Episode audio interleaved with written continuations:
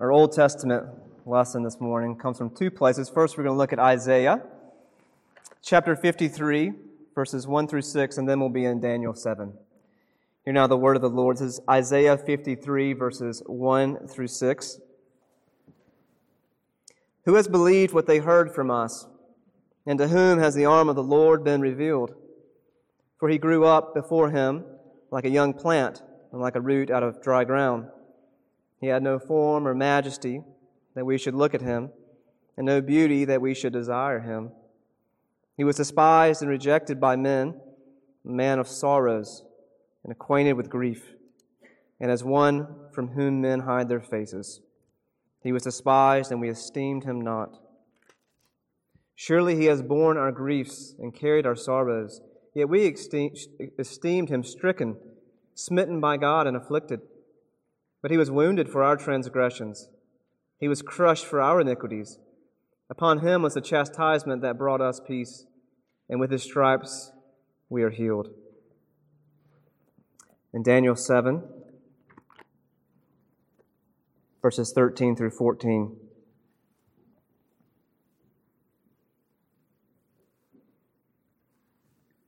Daniel 7, 13 through 14. I saw in the night visions and behold, with the clouds of heaven there came one like a son of man. And he came to the Ancient of Days, and he was presented before him.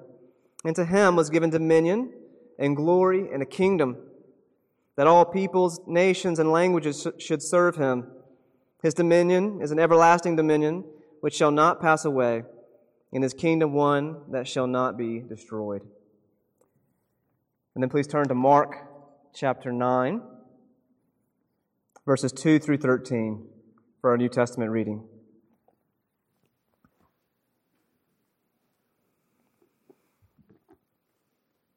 Mark 9, 2 through 13.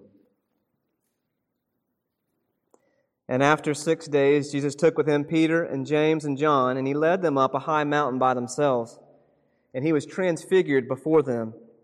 And his clothes became radiant, intensely white, as no one on earth could bleach them. And there appeared to them Elijah with Moses, and they were talking with Jesus.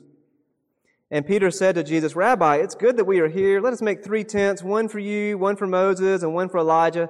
For he did not know what to say, for they were terrified.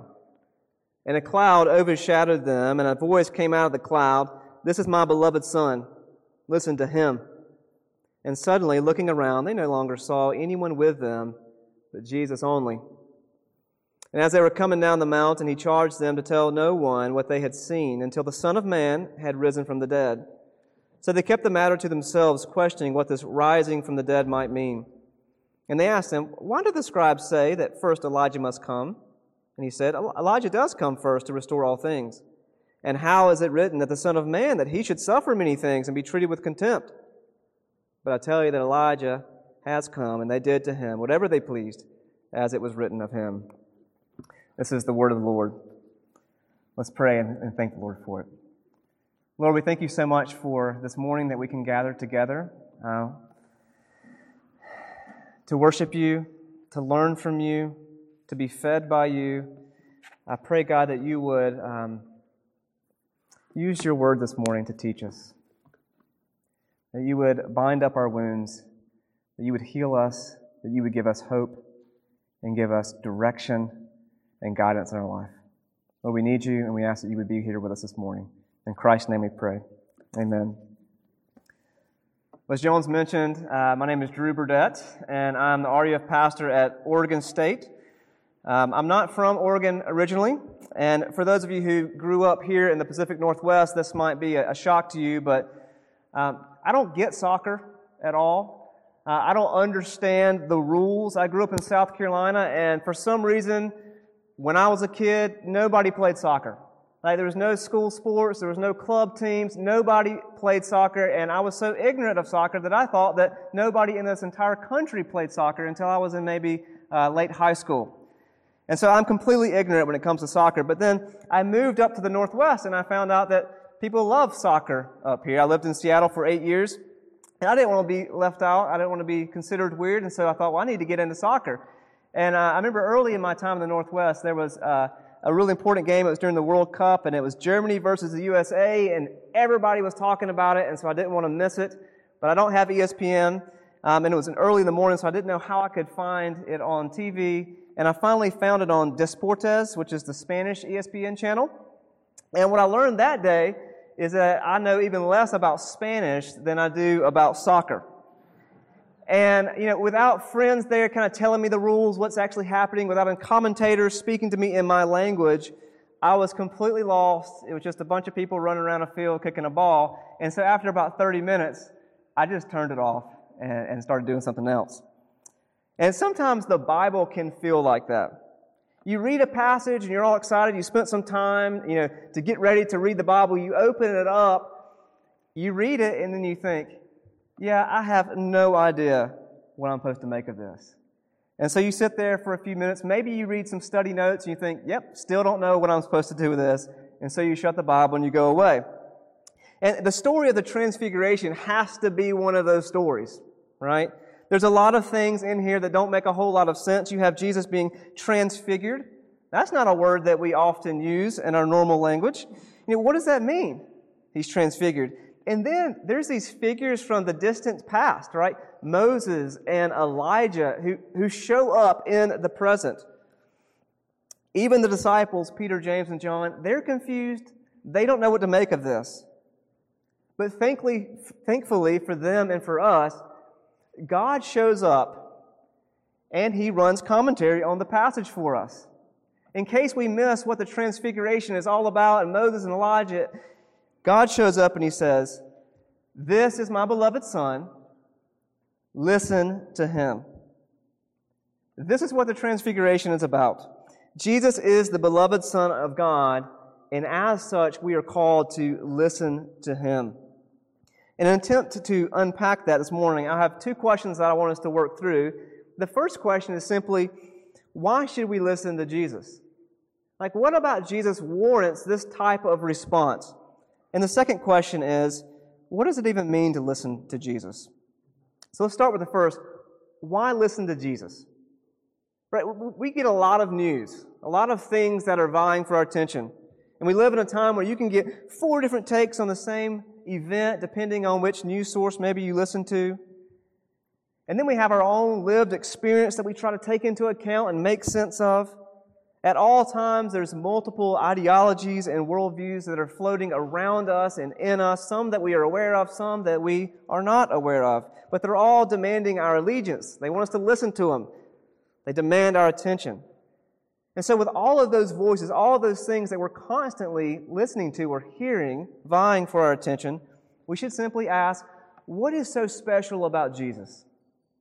What is so special about Jesus that would warrant our listening to Him above all of these other voices that we are constantly being bombarded with. You know, the transfiguration of Jesus gives us everything to answer this question. But before we jump into the transfiguration, I want to set this story in its context. Obviously, the context comes right before it's Matt, uh, sorry, it's Mark chapter 8. And in Mark chapter 8, it's the Jesus is discussing with his disciples who he is and what he has come to do. It's the, the, the, exciting point in the Gospel of Mark where Peter has just declared that Jesus is the Christ, and everybody's excited about that. And Jesus begins to teach them what is the Christ.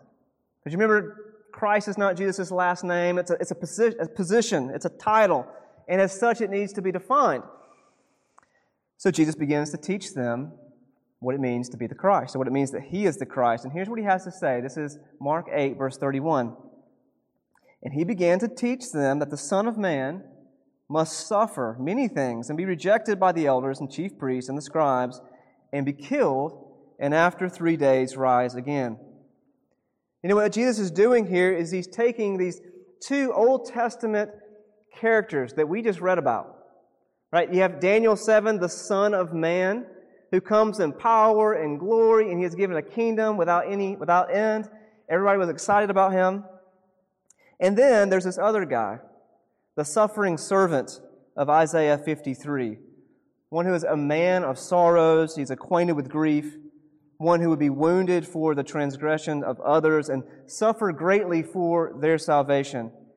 And what Jesus does is he conflates these two characters into one as the blueprint for his position as the Christ. Right? The Son of Man must suffer many things. And nobody had ever done that before. No one, no scribe, no Pharisee, no teacher of the law had ever put these two people together as the Christ. And so Peter hears this. He's listening to Jesus teach about the Christ. He's just declared you're the Christ. And then Jesus starts defining this position. And what does he do? Well, he is unwilling to listen. He reacts, no way. He even takes Jesus aside and he rebukes Jesus for saying such nonsense. This is the context of the transfiguration. Peter's unwillingness to listen to Jesus' own understanding of the Christ. And we're probably not like Peter. We probably are not in the habit of rebuking Jesus for the things that he says. But we know how difficult it can be to listen to Jesus. Because Jesus says some things that are hard for us to do, like pick up your cross and follow me. He also says things through him or through his word that are hard for us to accept. Things like, you're forgiven, or I love you, or you are mine. It's hard to listen to Jesus. So, how does the transfiguration help us to listen to Jesus? Well, here's how.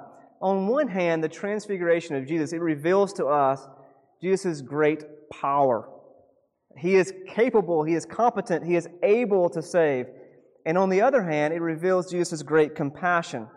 Not only is he able to save, he's actually willing to save. Now, let's start with his power. Jesus is clearly competent. He is able. This is what this passage shows us.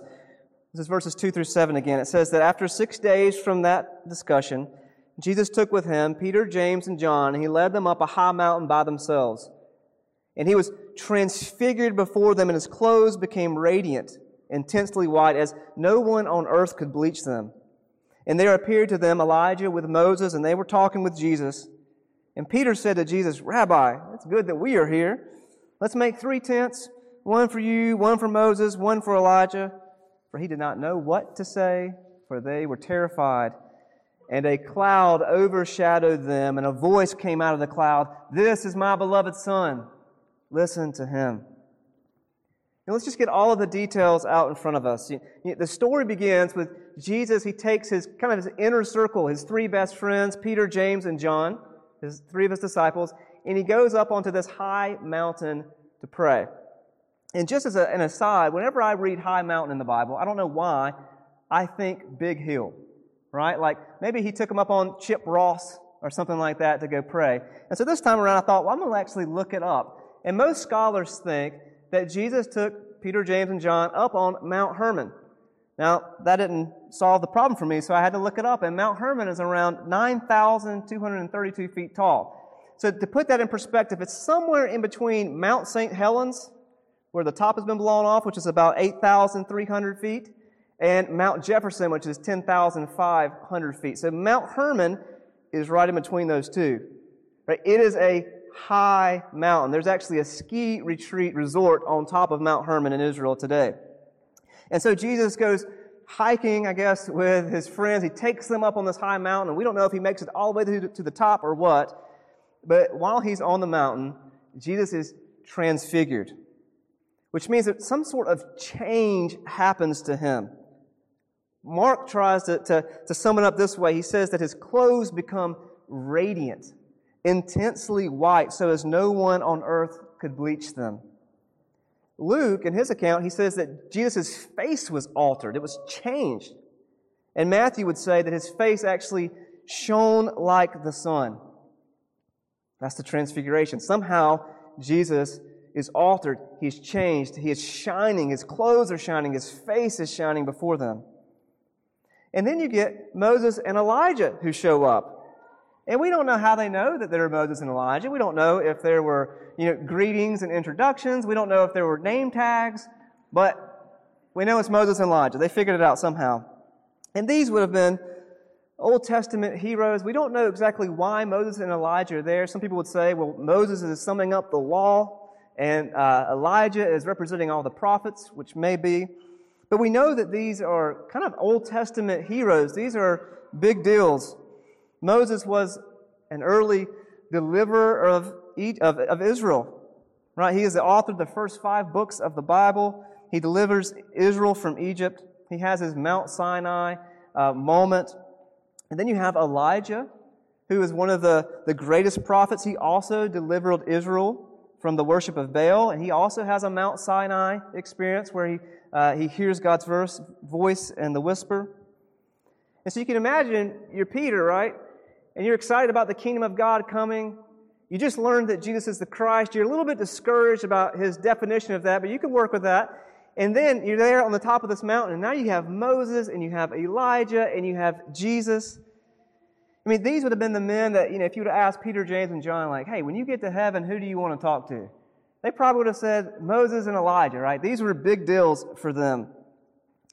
And so Peter has his, his kind of all star lineup right in front of him Moses, Elijah, and Jesus. And he has to be thinking, you know, let's go. The kingdom of God is at hand. You know, we are ready. Everything is the way that it should be. But then God shows up and scrambles everything, reinterprets it all for us, and says, This is my beloved Son. Listen to him. And by implication, he's saying, Not Moses, not Elijah, but Jesus. Listen to Jesus. Now, as you hear the story and think about these details, you may be thinking, well, this story sounds familiar in some way. And the reason for that is that there's a lot of parallels between this story and the Gospels and the story we find in Exodus 34 with Moses on Mount Sinai. You know, many of the elements are similar. You've got Moses, obviously, he's there. He goes up on a high mountain, Mount Sinai. God shows up in a cloud and speaks to him. And when Moses comes down off the mountain, you remember his face is, is shining, right? It's, it's uh, glowing as he is reflecting the glory of the Lord. And so there's a lot of parallels between these two stories, but there's one glaring difference. And the difference is timing. You know, Moses, uh, his face shines and glows after he had been in the presence of God. Right? After the cloud comes, and as, he go, as God goes away, Moses' face isn't changed. He is simply reflecting the glory of God, just as a full moon reflects the glory or the light of the sun. But Jesus' face is shining like the sun before the cloud even shows up, before God is even there. And what the story is trying to highlight for us is that Jesus is not reflecting the glory of God as Moses did. Instead, the light is radiating from him. As Moses was the moon, Jesus is the sun itself. And here's what the Transfiguration reveals to us Jesus is not an ordinary human being like you and me. Jesus is not even a great human being like Moses or Elijah. Who is Jesus? He is God Almighty in the flesh. As our creed puts it, we believe in one Lord Jesus, the only Son of God, begotten from the Father before all ages, God from God, light from light, true God from true God, begotten, not made, of the same essence as the Father. So in the Transfiguration, we see Jesus Christ almost uncloaked as he truly is God in the flesh, which means he is all powerful, He is competent, He is worthy of our trust because of His great power, of who He is. And so that's part of the equation. We need to know that Jesus is capable if we're going to listen to Him. But the Transfiguration doesn't just reveal His power, it also reveals His compassion.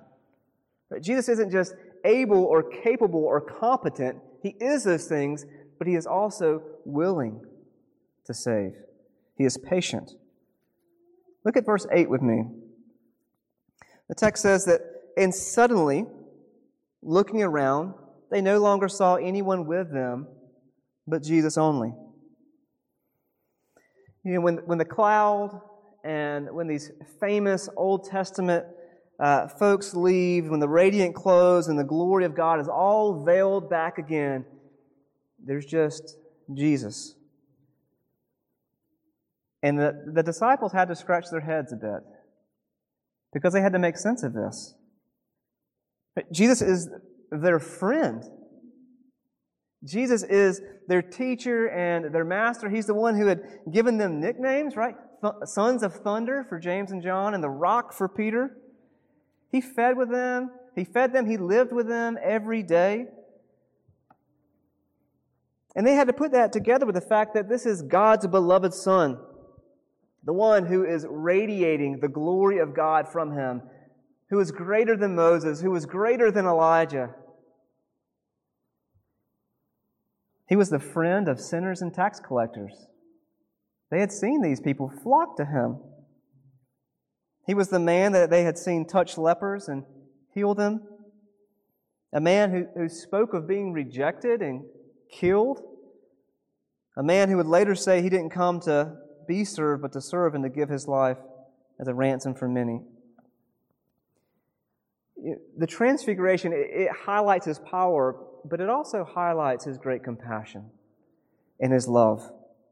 I mean, the mere fact that Jesus, who was fully God, was standing on the mountain with Peter, the one who had rebuked him just days before, shows his great compassion.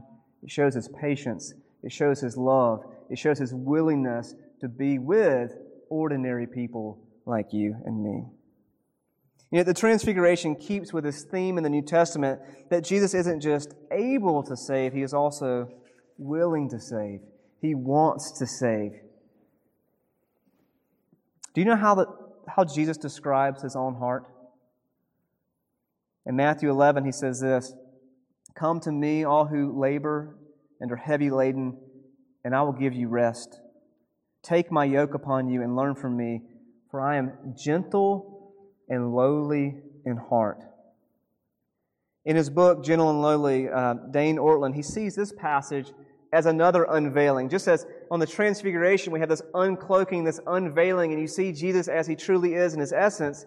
He says in this passage, Jesus is unveiling to us his heart. Here's what he has to say, and you have this quote in your, in your bulletin. He says, In the one place in the Bible where the Son of God pulls back the veil and lets us peer down into the core of who he is, we are not told that he is austere and demanding in heart. We are not told that he is exalted and dignified in heart. We're not even told that he is joyful and generous in heart. Letting Jesus set the terms, his surprising claim is that he is gentle and lowly in heart. So, what is it about Jesus that warrants that we listen to him? What is it about Jesus that sets him, part, sets him apart from all the other voices, whether they are without or within? What's these two, two things? It's his amazing power on one hand that has been coupled with his great compassion. And we need to see both if we're going to listen to Jesus. Right? If he's just powerful but he's not compassionate, we might be afraid of him, but we're never going to give him our hearts. We're never going to be vulnerable with him and trust him when things, when push comes to shove. On the other hand, if he's just compassionate but he's not powerful, we're going to think, well, I like what he has to say, but if I don't like what he has to say, I'm going to walk away from it. But when you have both of these things together, both power and compassion, it warrants that we listen to him. You know, I, I cannot think about the story of the transfiguration of Jesus without thinking about Gandalf the Grey and Bilbo Baggins. I don't know if you're familiar with these stories or not, but in uh, the Fellowship of the Ring, you have this wonderful scene where little old Bilbo Baggins, little old hobbit, right, it's his 111th birthday, and he's going away. And so he slips on his magical ring, he disappears. And the scene I want you to think about is when Gandalf the Grey goes to his little hobbit hole and he confronts him. Because Bilbo is there and he's packing up his bags, he's getting his stuff, he's ready to get out of town. And apparently they had had uh, an agreement that when he left, he'd leave the ring behind. And so uh, Bilbo is getting ready to head out the door, and Gandalf shows up and he says, Bilbo, where's the ring? And he says, Oh, yeah, I left it on the table for you. Oh, wait, no, it's here in my pocket. And he reaches his hand in his pocket and he starts thinking about this ring, which he calls his precious, right? And he says, Well, now that the time comes to it, I do not want to let it go. In other words, nope, I'm not going to listen to you, Gandalf. And they start arguing, and Gandalf says, Give me the ring, we've agreed to this. Basically saying, Listen to me. And Bilbo gets angry. And he goes, his hand reaches to his sword, and he is ready to take on Gandalf the Grey, right? For his ring. He will not listen to him. And in the scene, both in the book and in the movie, whichever you prefer, Gandalf says something like, uh, It will be my turn to get angry soon, and you will see Gandalf the Grey uncloaked. And in that moment, at least in, in the movie, he swells inside, and there's these, you know, peals of thunder and lightning is flashing, and you're seeing the power of the wizard compared to little old Bilbo, right?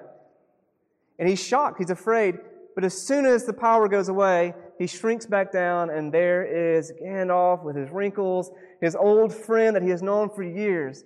And it's in that moment when he sees both the power of Gandalf coupled with the compassion of his friend, who he knows is not trying to play him, that he listens to him. He says, I am not, I am your friend. I am here to help you, not to hurt you.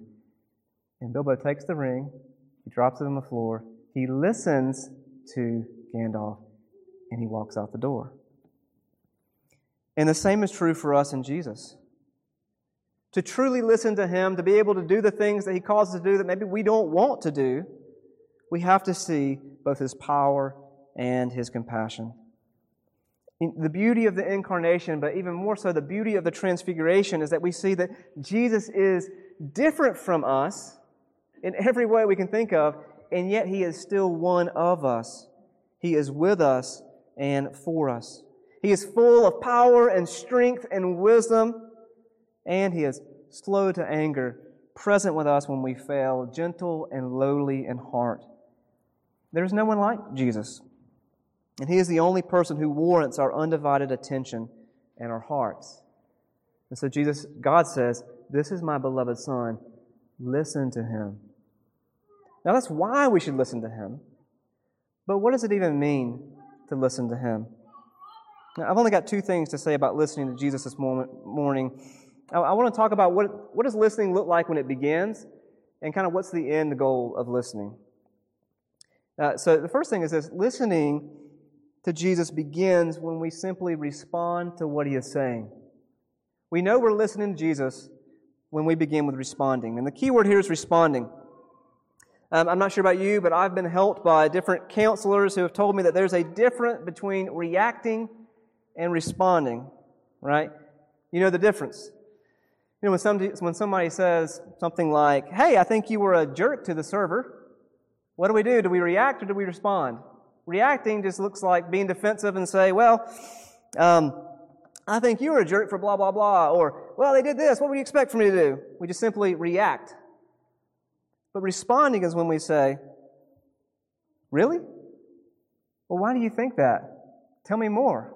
Was I doing that? We know that we are listening to Jesus when we take the time to respond.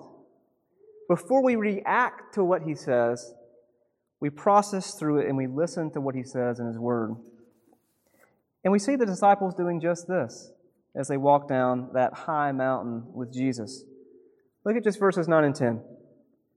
It says, As they were coming down the mountain, he charged them to tell no one what they had seen until the Son of Man had risen from the dead. So they kept the matter to themselves, questioning what this rising from the dead might mean. You know, it's, it's amazing after all of the, the amazing things they have just seen and heard. I mean, they heard the audible voice of God. They saw these figures from the old. They saw Jesus change. What does Jesus do? He takes them right back to the conversation he had just a week before that the Son of Man has to rise from the dead. And this time, Peter's hearing the same thing.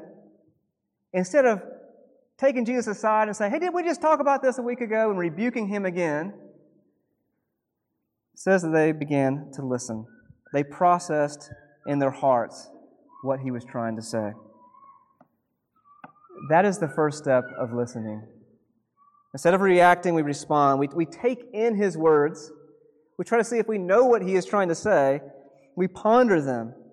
We don't simply reject them or dismiss them out of hand. Listening means that we slow down so that we can respond. I mean, just think about the things that God says, either through Jesus or about Jesus in His Word. What would your life, what would your discipleship, what would your hearts look like if you slowed down and processed those things? Follow me. Or, as he tells us, that we are adopted as his sons and daughters, that he is our big brother, as it were. Or about what Scripture tells us that we are not justified by our works. We don't merit salvation, we actually have demerited it. But we are justified in his blood, that his grace is freely offered to us. Or if we slow down to listen to what he has to say about our anxieties or our fears. You know, listening begins with simply responding and pondering in our hearts what Jesus has said. That's where it begins. That simple. Responding. Now, the end goal of listening is when we actually accept what he says as truth and live out our lives accordingly. Um, a couple years ago, I was uh, in the airport, and I'm always a little bit anxious when I'm when I'm flying or when I'm traveling. And my name got called over the like intercom system, which sent me on like, you know, panic alert here. And I was supposed to go up to the counter, so I went up to the counter, and uh, they said, "Let me see your ticket." I gave them my ticket, and I thought, "Oh no, I'm not going to make it on my, this flight." And they said, "Well, you've got a new ticket," and they handed me back the ticket. And I retreated back to my chair and sat down, just relieved that I was able to get on the plane. And so finally, I looked down and thought, "Okay, I was in like 34B, you know, the back of the plane where I belong." And I looked at the ticket, and it said that I was in 1B which I realized I got bumped to first class. And so they call for everybody in you know first class to board the plane. I got up awkwardly. Thought this is this is wrong, right? This is I did not pay for this ticket. Uh, I did not merit this. And so I go and I get on the plane uh, and I sit down. Sure enough, 1B, I had the ticket and I felt so awkward. I started looking around at all the other, you know, guests and I thought they deserve to be here. You know, it's clear they paid for the first class ticket. I assume they were thinking about me like this guy screams row 34B, right? What is he doing up here? And so I thought, you know what? I didn't pay for this ticket. So you know what I'm going to do? I'm going to pretend, I'm going to live as if I'm in 34B. I'm just going to sit in this seat. It's just another seat. And so when the flight attendant came up and they said, uh, Can we get you a drink? I said, Yes, I can have a water, please. Um, and then I started thinking about it. I'm sitting there and I'm like, When am I ever going to get to sit in row 1B again. They don't know that I didn't pay for this ticket. I have the ticket in my hand. It has my name on it. I belong here. And so I waved down the flight attendant. I was like, You said there was a drink menu. And it was the best flight that I've ever been on. It was great. Right? It was hard for me at first to accept it. I just thought, okay, I'm going to believe it. I'm sitting here, but I'm not going to really enjoy all the perks or the privileges that come with this ticket. Listening is like that. Right? It begins by simply responding. Let me get the information. Let me get it right. What are you trying to say? But the end goal of listening is accepting it as truth and living into the new reality. You know, Peter didn't get all of this overnight. It took him a while to understand it and accept who Jesus was as the Christ. Right? A week before, he rebukes Jesus for his definition. Then he's told the same thing again. He ponders it in his heart. He begins to respond. But if you fast forward 30 years or so, you can hear Jesus' own words in the words of Peter. I want to read you just a, a short passage from 1 Peter. And what Peter is doing here is he is riffing off of Isaiah 53, the same passage that he rebuked Jesus for using years before. This is 1 Peter 1 21 to 24. He says, he committed no sin, neither was deceit found in his mouth. When he was reviled, he did not revile in return. When he suffered, he did not threaten, but he entrusted himself to the one who judges justly. He himself bore our sins in his body on the tree, that we might die to sin and live for righteousness. By his wounds you have been healed. The end goal of listening is accepting what Jesus says as truth and living life accordingly. And so, as you think about your own walk with Jesus, the things maybe that, that you're trying to listen to Jesus about, whether it's from what you've been reading about, what you've been studying about, is there anything that Jesus has said in His Word, or that the Word has said about Jesus, either who He is, or what He has come to do, or how He wants us to grow or change, or how He wants us to think about ourselves, that to be honest, you've been either dismissing, not thinking about it, or rejecting it flat out? This is my beloved Son, God says. Listen to him. Respond. Take in those words. Figure out what they mean. And then move towards accepting them as truth in your life. Who is Jesus? He is the powerful Son of Man of Daniel 7, who comes with a kingdom that will have no end. But he is also the suffering servant of Isaiah 53. He came to give his life as a ransom for many, that we might truly live. Embrace him and learn to listen to all that he says, because you will find no one as competent and as compassionate as him. No one who is both able and willing to save. And this is what Christians, what followers of Jesus have been basking in and celebrating for thousands of years. I want to end with just the first and last verse of the great hymn, Come Ye Sinners. Come, ye sinners, poor and wretched, weak and wounded, sick and sore. Jesus ready stands to save you, full of pity, joined with power. He is able, he is able, he is willing, doubt no more. And then it ends Lo, the incarnate God ascended, pleads the merit of his blood. Venture on him, venture wholly, let no other trust intrude. None but Jesus, none but Jesus can do helpless sinners good. This is my beloved Son. Listen to him. Let's pray. Lord, we thank you so much for your word. Lord, we thank you for the story of the transfiguration that um, sometimes we read it and then we just want to move past it because we don't get it. Yeah, Lord, it is a beautiful thing because it highlights to us both your power that you are you're not like us. You are holy and wise and capable. You are the, the creator of the world and you're the creator of our own hearts. And yet you're also the compassionate one. You're the one who knows us, knows us well enough to give us nicknames, who is with us, who entrusts himself to us, who, who loves us. And Lord, may these two things, both your, your compassion and your kindness, that you are slow to anger, abounding in steadfast love, and that you are the great I am. Lord, may that win our hearts, woo our hearts to listen to you. Lord, give us the faith that we need to, to trust you, to hear you, to accept those things you say, and to live life differently. And we ask this in Christ's name. Amen.